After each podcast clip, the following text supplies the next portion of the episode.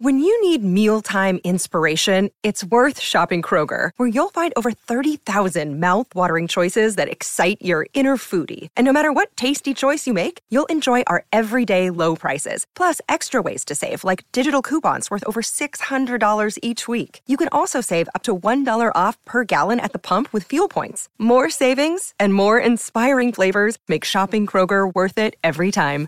Kroger, fresh for everyone. Fuel restrictions apply. Another day is here, and you're ready for it. What to wear? Check. Breakfast, lunch, and dinner? Check. Planning for what's next and how to save for it? That's where Bank of America can help. For your financial to-dos, Bank of America has experts ready to help get you closer to your goals. Get started at one of our local financial centers or 24-7 in our mobile banking app. Find a location near you at bankofamerica.com slash talk to us. What would you like the power to do? Mobile banking requires downloading the app and is only available for select devices. Message and data rates may apply. Bank of America and a member FDIC. Look, Bumble knows you're exhausted by dating. All the must not take yourself too seriously and 6-1 since that matters. And what do I even say other than hey? well, that's why they're introducing an all new Bumble with exciting features to make compatibility easier, starting the chat better, and dating safer. They've changed, so you don't have to. Download the new Bumble now.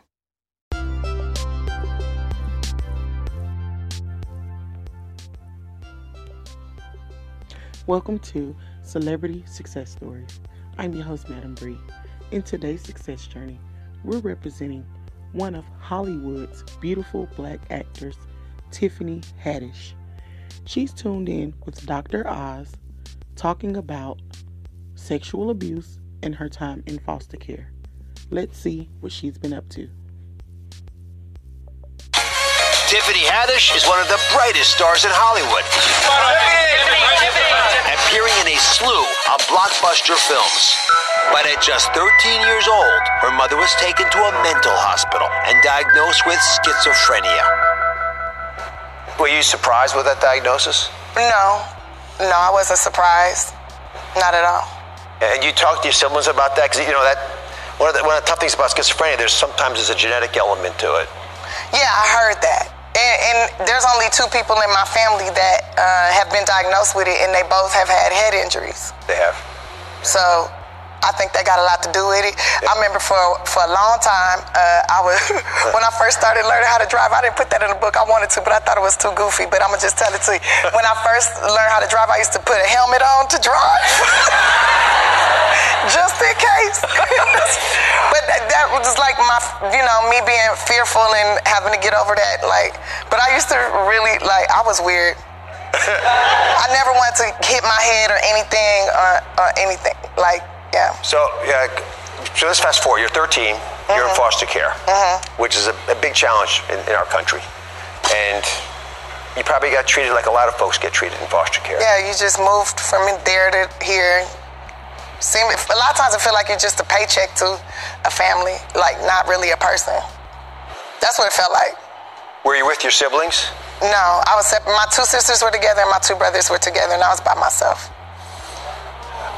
But I used to catch the bus to go see them. I knew where they were. I would check on them and all that. Like I, I like, cause they my baby. So, and then I used to get in trouble for that because considered going AWOL because I would just like leave because I want to check on my my brothers and sisters. Like they was like my kids. So Yeah, sure. they all bigger than me now too. They are.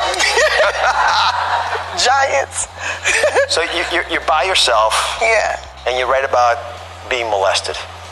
But at that point, um, that happened. I was living with my grandma at that point, and that was, you know, a friend of one of my aunties, and, and he lied to me. You know, I thought, and uh, yeah, that was bad. Oh well.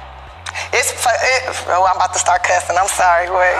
You know, you know, you start getting in your feelings. You be like, it was what happened.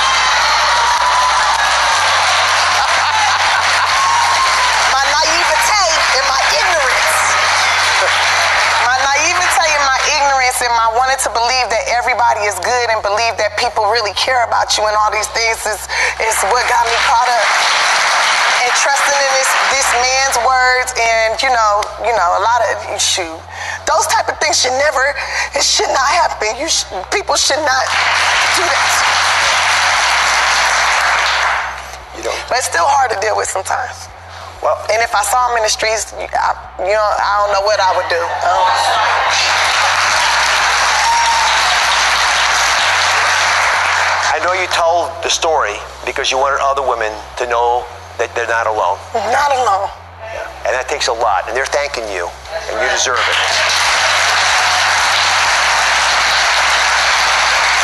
I don't know how many young women, especially grew up in, uh, you know, in, in uh, It's a lot of us. It's Yeah. a lot of us.